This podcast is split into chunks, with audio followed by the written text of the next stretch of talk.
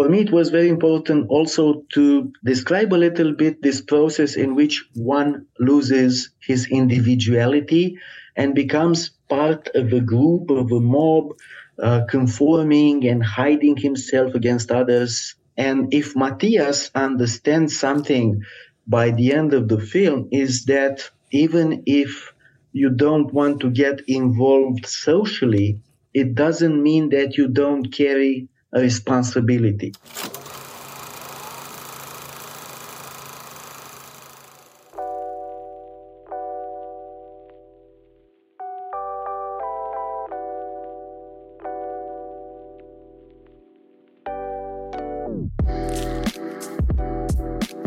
Hello, and welcome back to the Director's Cut, brought to you by the Directors Guild of America. In this episode, director Cristian Mungiu paints a portrait of ethnic and economic resentments in a small Romanian mountain town in his film RMN, which was screened as part of the DGA's Global Cinema series. After a violent incident at his job in Germany, a father returns home to his family in their Transylvanian village in Romania. But when the local factory hires foreign workers, deep rooted impulses and resentments emerge, shattering the veneer of peace in the community. Mungiu's other directorial credits include the features Four Months, Three Weeks, Two Days, Graduation, Beyond the Hills, and Occident. Following the Global Cinema Series screening of the film at the DGA Theater in Los Angeles, Mungiu spoke with director Victoria Hochberg about the film. Listen on for their spoiler filled conversation.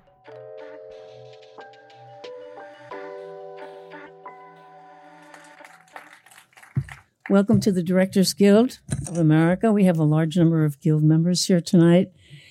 Many of them have seen two other of your films that we've shown over the years Four Months, Three Weeks, Two Days in 2008, and Graduation in 2017. So we're especially happy to finally meet you in person, sort of, Zoom person. My name is Victoria Hochberg, chair of the Global Cinema Committee I have a few questions for you. RM, are you ready? Yes, absolutely. Okay, Always. Good, thank you. RM and is a particularly dense film, not in terms of fancy special effects, but rather with complicated characters, themes, and feelings. I'm curious how you wrangled this mass of material to shape it into a story. Um, well, um, actually, I think that maybe it's too dense. This is why pe- what people say, or at least some film critics. But um, it starts from how I see cinema somehow. Um, I think that we're producing, we're producing today um, a lot of content, a lot of films, and therefore, I think that it's important to make sure that you speak about something relevant when you start making a film. I only make films only every four or five years. I need a long while to make sure that I understand something new, important, relevant, a new angle in which I can talk about this world. And therefore, when I start, I need to make sure that it's something actual and relevant. And I thought that I can add a lot of layers on top of this uh, original story that I uh, read about, because originally this was a piece of news that everybody read in the newspapers in Romania. Then it became Europe, and of course, as you know, the press um, doesn't have all the details. It it is just uh, interested in um, I wouldn't say the scandal, but you know the the spectacular aspect of it. Right. While for me it's really more important to get deeper and to speak about to speak about our character as human beings and to understand why things happen. Mm-hmm. And I thought that this story speaks not only about xenophobia, but it, it speaks about our dual character, if you want, because we consider saying that we are very evolved uh, creatures, but actually we are a mix of human traits and we are very capable sometimes of empathy and forgiveness, but at other times we are still very instinctual and animalic, I would say, and we have to acknowledge that this is who we are as well, and that fear and anxiety are very important um, motives, reasons, impulses that guide our behavior. So um, I thought that this is complex enough because it speaks about uh, how we relate to the other and about our natural instinct of um, consider the other rather a potential enemy than a friend, than somebody belonging to our tribe. I think we're still very tribal right. animals, to be honest. And um, then it was something else which was interesting in this case. Um, you know, normally you would expect people coming from a small community which represents a minority somewhere, as the Hungarians represented here in this area of Romania, you would expect more understanding and empathy towards people coming mm-hmm. from far away and becoming an even smaller minority, or it wasn't the case. And the other thing is that we as people, um, we, I don't know, move quite a lot in Europe, and very many people work abroad. And sometimes they are not very pleased with how they are treated over there. Mm. But once somebody else, even poorer than us, came more from the east, uh, we didn't show too much empathy. Right. So we start wondering why, and this is why finally I think that I um, wrote a screenplay in which I made sure that besides the main storyline, which hopefully everybody can understand, there are a lot of other layers about human natures. Right. Thank you. Wonderful. Uh, Matthias is a difficult character to feel warm and cozy about. He headbutts another worker. He cheated on his wife. My question is, how did you work with your actor, Marin Grigore? Is that how you pronounce him? Mm-hmm. To show the nuances of his character so that we can see him something other than a bully. Um, you know, first of all, um, there is a question about what makes a character a main character and what do we expect from him. And um, I think he's a very unusual main character for, let's say, the way we normally understand mainstream cinema, in the sense that he doesn't evolve too much, he doesn't understand way too much at the end of the film that he did at the beginning. Correct. Still, he evolves enough to have some doubts. Um, and also, um, it's connected to what are the expectations of the audience. I don't think that the main character should necessarily be uh, nice and a good example. This is a film, and um, my kind of cinema is very much connected to observing reality and life. So for me, it's important that the main character is truthful, not so much any kind of moral, I don't know, guide or, uh, and, and, and therefore it was important that he reacts um, as everybody considered to be believable in the given situations. Um, I, I don't, I don't um, I do something for my actors.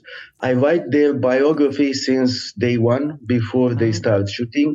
So they know pretty much what happened, not only a little bit before the film, but all along their life up to that moment. What was his, for example, past relationship with Csilla, why he went working. I can't say why he cheated on his wife because, uh, you know, that's a bit more complicated, but what were the circumstances, let's say? Um, so he knew a little bit about this. But to be honest, I um, treat every other actor differently. I in a different way. I just try to understand what he needs. If he needs a lot of explanations, a lot of background, I would get into it. If he needs a lot of talking about the psychological situation, we would talk.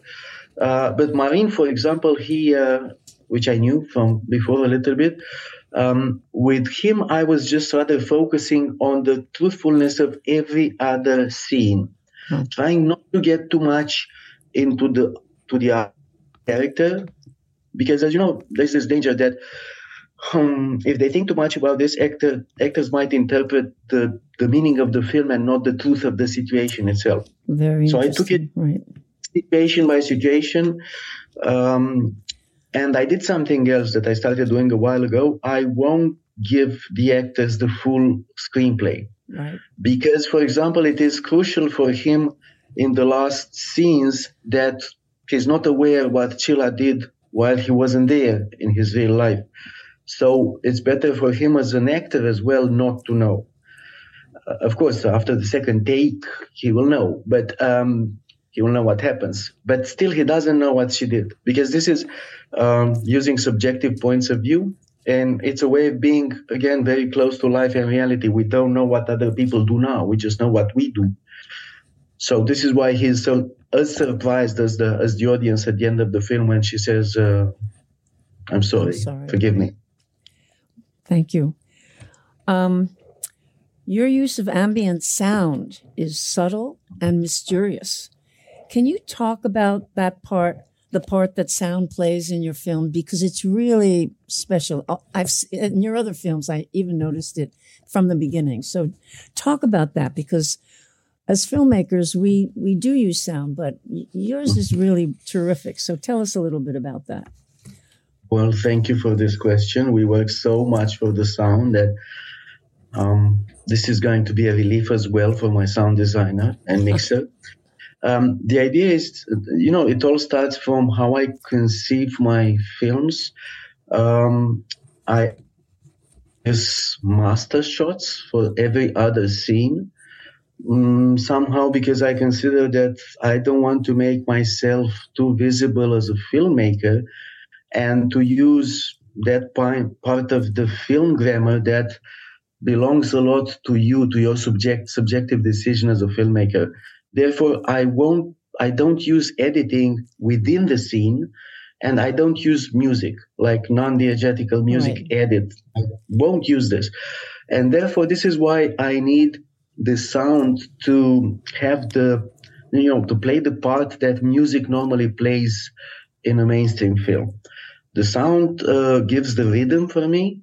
The sound needs to uh, suggest what characters feel. It contributes a little bit to the tension of the scene, and it needs to enrich a lot the atmosphere. Music, or since there's just this music coming from, uh, you know, what people listen, it's it's crucial that a lot of this atmosphere of thriller, let's say sometimes, and of tension comes from how I design the sound. And the other thing is that as soon as you start working with master shots, you realize immediately that you will lose some of the situation because you don't shoot the reverse. Right. And therefore, a lot of, you know, uh, quite important information is coming in my films only on the sound level. And this is why the mix tries to keep it, I don't know, high enough, relevant enough, so that you have some chances of understanding what happened. For example, there's this scene at the beginning in which I speak about this fear that the child experiences in front of the world, in front of something that he sees, but it's not that for me to show what he sees. Right. But I give some hints through the sound. Uh, and actually, I don't show it because, um, you know, if we have a, a nightmare, um, it's not very precise what haunts us, but we feel the fear, but we, we don't see necessarily the things that scare us the most. So I try to use the sound in this, in this way as well. And um, also, you know, there's another crucial scene uh, later in the film when she's alone and she's taking a, a shower and the telephone rings and she comes to answer. Um, and that's a very important scene for me, which uh, uh, in which I understand why people don't notice the small extra sounds which come from behind, but they're important because um, they signal that there's somebody else in the room, and you know this makes a little bit of a difference.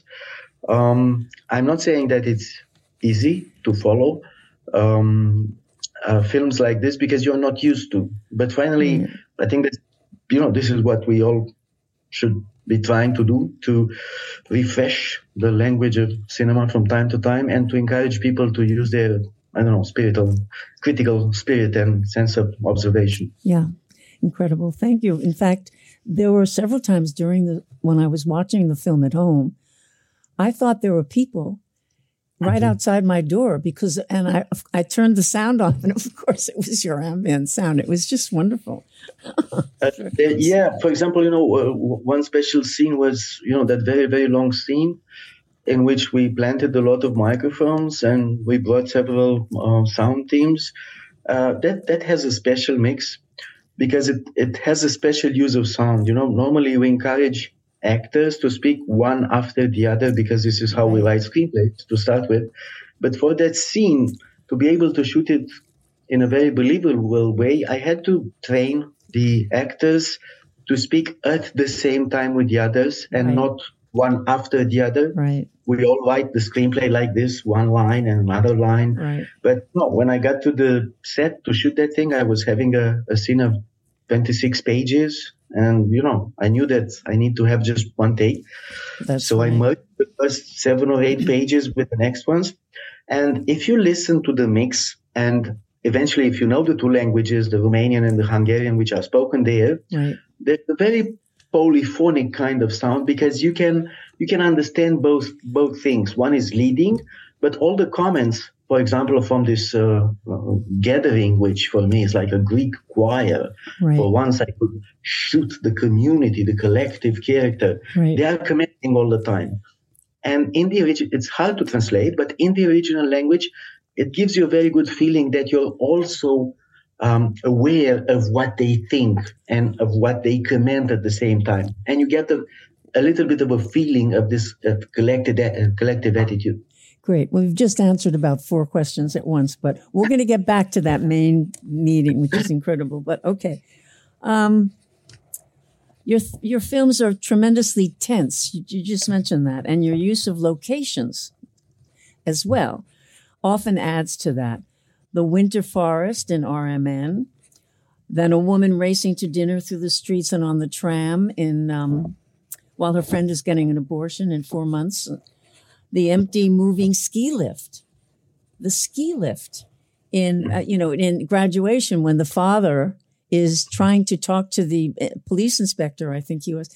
And mm-hmm. you set it on the top of a mountain on a ski lift, which is moving up in this empty chairs. It was like, oh my gosh, what is this?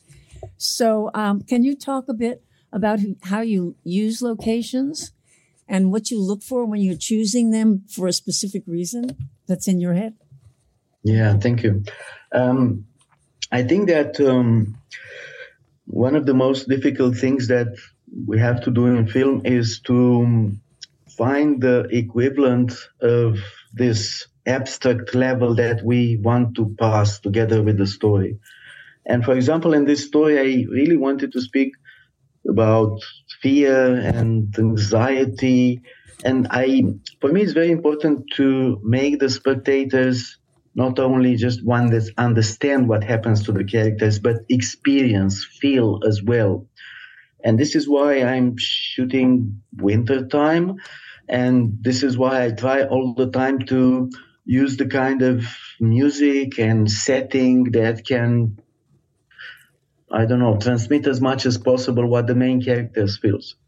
And then um, there's a special use of setting that I need. For example, for this film, I thought that I hoped that this forest surrounding this village and uh, being uh, in the backlot of every other house would more or less suggest little by little the darkness of this community which is very secluded and i hope that you know people might associate this at, at some point with our subconscious you know, from where all these dark impulses are coming, because it's also very gloomy, not very precise, very deep down. We don't control it. And I looked a lot for a location like this. Right. Uh, of course, you cannot always find precisely what you need, but I started doing something. For example, I started for every other of my last three or four films, I built directly on the main location. So Csilla's house in this film, which is very important, is built from the scratch. I was just uh, scouting for the best position in the village because, you know, the last shot is very complex. The camera starts from inside, but he comes from outside, gets inside the room, talks to her, gets on the other right. door, climbs a mountain, right. the camera turns down, and you see him be, be, between this forest and the community and the village. So cannot really find these locations which I imagine when while I write. I need to, I don't know. Um, so you you built her house? Is that what you're saying? We built wow. everything there, all the set, her house, and um, because it, some of the locations are very specific, very precise when I when I write, and therefore my scouting process is a process in which I try to identify them. Um, but of course, some of them you can, some of them you cannot. There is another thing, for example, for this big bakery, it was important for me, even if it's not clear in the film, that their offices are on different floors. Right. And that, uh, you know, the regular, yeah, we regular workers, the working class is on the on bottom. The bottom right. So I needed to build this. And wow. I just found the right people who allowed me to build the set in their uh, I don't know bakery. They were very very nice, I have to say. Oh and God. it's a very little thing, but it's a way of also communicating non-verbally, and this is yes. the role of the sets for me. Yes, thank you, thank you. Um, although the the main character in um, MRN is Matthias, it's really Chilia or Chila. I don't know how you pronounce. Say it again. Csilla. Csilla. Mm. who carries the moral intelligence of the story. Uh, she befriends the Sri Lankans. She goes up against a mob of her fellow citizens. Mm. Um, is this the real message that you're trying to convey that we all need that kind of courage? Yes, in a sense, yes. But um, I'm trying all the time not to just convey one specific message. Oh, no, no. I know you're not going to do just one specific message. Yes, that's clear. Um, uh, you know, uh, whenever we're trying to translate what we wish to tell um, with the film verbally, as you know, there's a we're reducing somehow the what what we mean. But indeed, what, what matters for me with this character of hers is a way of saying that um, people like her uh, and people like her in society are those who are pushing the society forward, not necessarily because they are their ideas are you know more progressive, but because they have the strength to oppose everybody else believing that they are right because they have principles and they have the strength to defend their principles. In that grouping of scenes over there with Csilla and when they talk, for me, it was very important also to um, describe a little bit this process in which one loses his individuality and becomes part of a group, of a mob, uh, conforming and hiding himself against others like a small sheep in a herds of sheep, because right. of course the sheep are not That's... accidental in the film. And uh, opposite to, to this attitude is Csilla.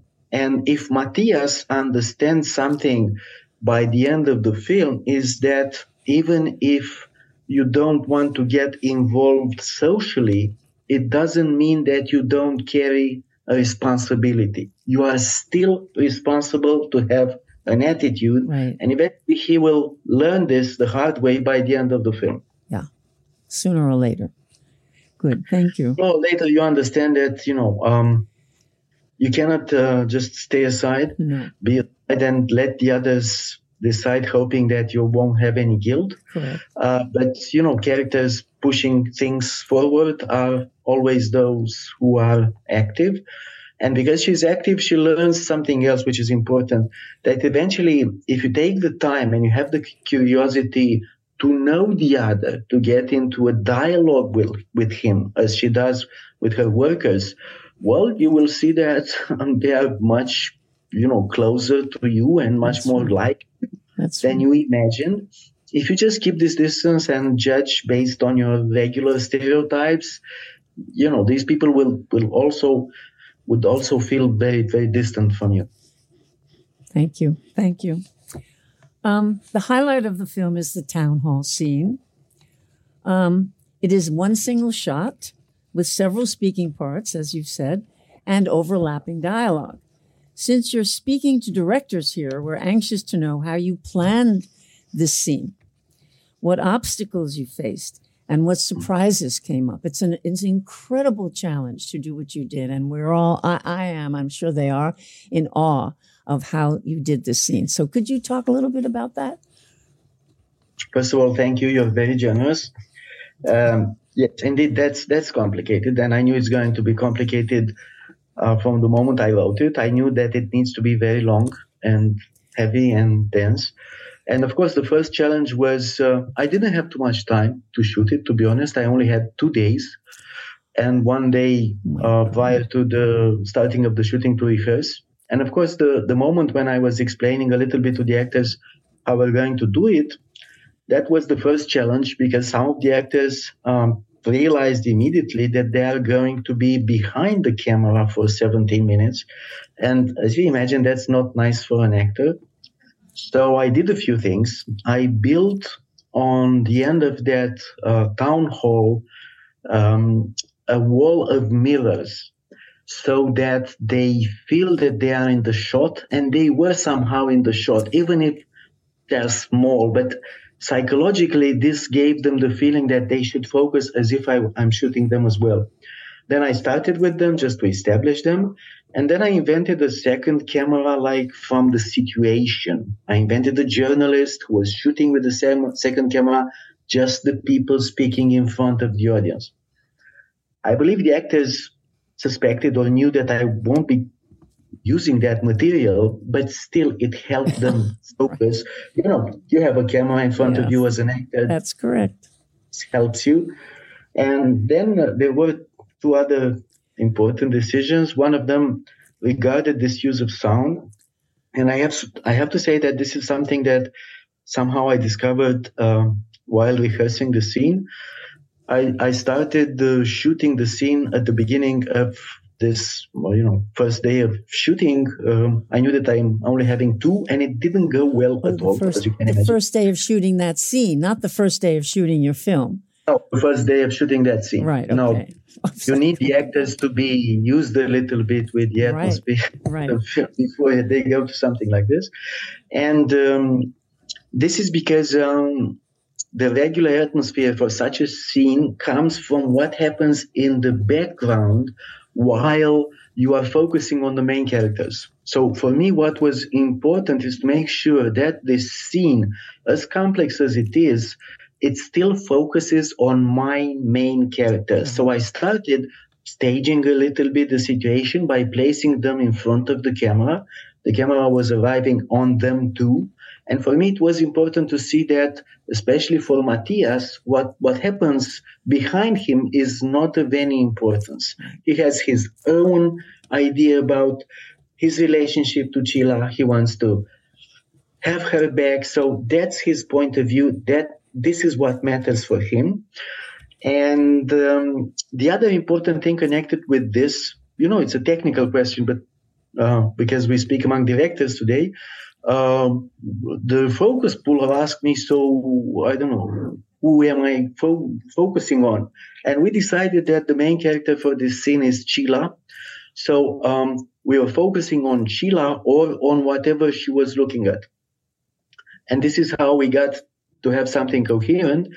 And the last thing which helped us get to the final atmosphere, which I did on the second day, is that, you know, for once uh, I stopped telling the extras, shut up, the actors are focusing, they're concentrating, just pretend you are reacting. And I told them, well, you know what, uh, for once you can really react. You, you know, shout, do whatever you want, right. react, because I don't know what I'll do with the sound. But, and, um, this gave the actors a different kind of energy, you know, because all of a sudden they needed to, I don't know, to fight to, to deliver their lines. Nobody was respecting them it's, any longer. It became real. It became very real. It's technically, as you can imagine, it's a bit more complicated with the sound. And first of all, it was very chaotic for a couple of takes. But then I found a very gestural way of um, communicating with the extras. I took an Apple box and I was kind of like conducting the scene as a conductor, delivering the level of energy of their reactions. So little by little, I managed somehow to um, fix this so that I can hear the actors as well. And then little by little, taking, you know, uh, I shoot a lot of takes, of course. I there's no other way of having something this staged and choreographed that that you know advancing. How how many um, takes did you? How many did uh, you end up? For, for this one, not too many. Some twenty five, I think. 25? Because the scene, yeah, it's a long scene to have 25 takes of. Yes, yes. And actually, it was this long that I couldn't remember all the observations that I, I needed to, to have for every other actor. So I needed to play back, write this down, and this is why right. I needed a little bit of more time. But right. and of course, at the end, I am picking up the the take which has the right rhythm because right. what I do, I encourage the actors to say the same thing every time, and gives me this gives me the only freedom of evi- of editing later on that I have, which is on the sound level. Correct. So all the scenes that you see in the film, whenever I'm shooting these master shots, have maybe 50% of their original sound, and the rest are bits and pieces chopped from other takes. Wow. Okay. So you're you're editing the sound in a way, but you're editing within the scene. You're creating the drama with the sound. The, the yes. What what what matters if you shoot like this is that the scene has the right rhythm, right. because this is something that you cannot fix later on. But I work with an editor for you know 15 years already, and we are capable of re- redesigning the dialogue from very short pieces. I mean, we can cut away a vowel that we don't like. Right. So very small pieces, and this is why finally the actors have this feeling that actually they are very accurate and they play very very well. Uh, of course they do, but I help them as well. Um, uh, two small questions uh, whose answers you may not want to you may want to keep secret, but in the beginning, the child and you mentioned this, it, Rudi does see something in the woods. What is it? Do you want us to know? Uh, not specifically. Okay. Because of course, if I wanted to show this, I would have showed well, it. is that uh, you know when we speak about anxiety and fear, um, the object can be very complex. It's not something in particular that he sees. There's something about children. Sometimes they have access um, to um, a layer of the world that uh, for which we don't as adults because we lost our innocence. So we don't know if this child is afraid of um, the future. Maybe he sees, uh, you know, he has a vision. He sees what's going to happen. Maybe it's just an animal or his animalic side, if you want. Uh, maybe it's something else. The only person who has the right answer is my mixer because he needed to design the sound. And if you listen to the sound, there is some sort of description. But what, what matters for me um, is to for the audience to feel that there's something mysterious in the world influences influencing the way we perceive it, and that sometimes we need to fight back this this fear of the world itself. That that's important for me in that specific scene. And a child would be closer to that because they're so. Um, he would be closer to that because you know at the beginning. Um, the world seems very very big and you are so small and you have to try to understanding to understand it and you are afraid of a lot of things happening especially if your mother sends you to cross the woods um, this is like um, a little bit like a fairy tale, if you know. It's that situation yes. in every fairy tale in which you start learning about the world by being independent and your parents send you to the world. So at the beginning, you will see a lot of monsters in the forest. Of course. Eventually, some of these monsters are not real. They are coming from your own head. But these are the most difficult monsters to fight um, against, these that you imagine. Exactly. And it's a lot about this in the scene. Okay, and the other question is why does Papa Otto hang himself? well, do we know when somebody takes his own life why he did it? It's hard well, to say. But um, if um, there's a well, who who can tell this? I mean, well, you can tell funny. because you wrote it. okay. Um, so um, it's never for uh, just one precise specific reason, but if you talk to somebody that can interpret uh, his uh, medical uh, MRIs, you would have some of the answer. Because at some point, Matthias watches, he reads somehow, he watches these MRIs.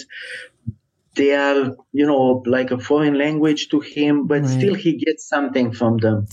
And it's not about this. It's also about something else. It's because the, the world, the way he knew it, um, has changed so much that it became difficult for him and useless to be a burden for his family right. because right. not adapt this new kind of world. And he doesn't have any hopes that this is going to improve in his very traditionalistic vision. So it's a mix of all this. I see. So he's the one looking at the MRIs. He's the one who's, um, is that it? Uh, actually, we are looking at the MRIs and Matthias yes, is looking right. at the MRIs, but we as spectators can understand if we watch them better that um, actually there's something wrong with his brain. At least this we can understand. Um, and this is also a little bit of a metaphor. There is something wrong with his brain, like physiologically, but there's something wrong, I believe, with our brains in general, considering how we behave. No argument. No argument there. Um, what lifts this film out of the ordinary and makes us think more deeply about what you're trying to say is the appearance at the end of the bears. Would you be willing to talk about that ending? Sure. Um, this is amongst the most frequently asked questions. In, I'm sure. That's why I, I made it. I put it yeah, towards the end. I didn't yeah, want you to get angry. Yes. No, that's absolutely um, that's important. Um, first of all, um, things uh, move a little bit from being fully realistical by the end of the film, in the sense that they still have a realistic explanation, but at the same time, uh, they can be interpreted also as being a little bit more metaphorical in the sense that uh, once Matthias um, um, listens to his dog who has something to tell him, right, actually the right. dog comes to inform him, to tell him, to make him aware that there's something evil floating in the air in this village, in the atmosphere you did a good actually, job directing that dog, by the way. That oh dog was incredible. Yes, you, you you can understand. You know, people don't understand. Normally, they ask me, "Hey, you are very lucky. There was a little fox over there in your film." I said, "Well, no, I wasn't no, no, so lucky." So complicated, but you know, there's something that I need to tell you because there's no other way that you could know. Um, when people, uh, when when children play that little song, um, at the kindergarten, that's our kind of national ballad. And that ballad speaks about the relationship between man and nature and about how his animals are his best friends because man is very close to animals and the dog is always the one um, who comes to warn his master about a potential danger. Right. So his dog comes in the film and warns him there's there's something. He starts shouting towards the woods, "Hey, who's there?" And then he starts checking on his beloved ones. Right. There's a lot of sound which matters there a lot because yes. in this village people are chasing something or somebody. He starts. Uh, going from his children's house to his um, wife's house, and then there, this uh, evil floating this, this in the air starts having a kind of an of embodiment that you can get a glimpse of.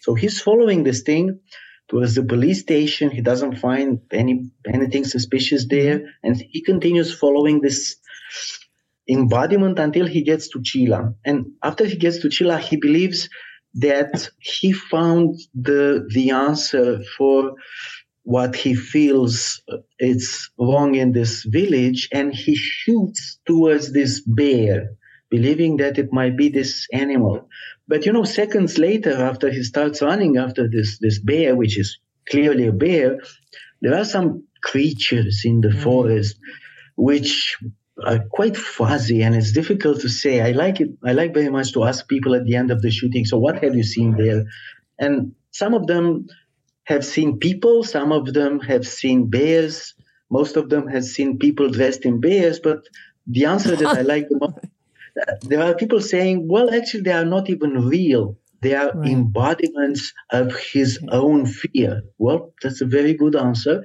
What matters for me in this scene is that Matthias, at the end of the film, learns that he is a dual he has a dual character as well as we all do and he is in between this dark forest his subconscious right. from where all the impulses come and lure him into the dark and you know on the other side there is um, the, the affection for this woman, the village, uh, the music, the light, the empathic side of him. And he needs to make a choice between these two sides, as we all do. So for me, what matters at the end of the film is what choice uh, do we make in our regular lives, not what he choice, what choice he makes in the film.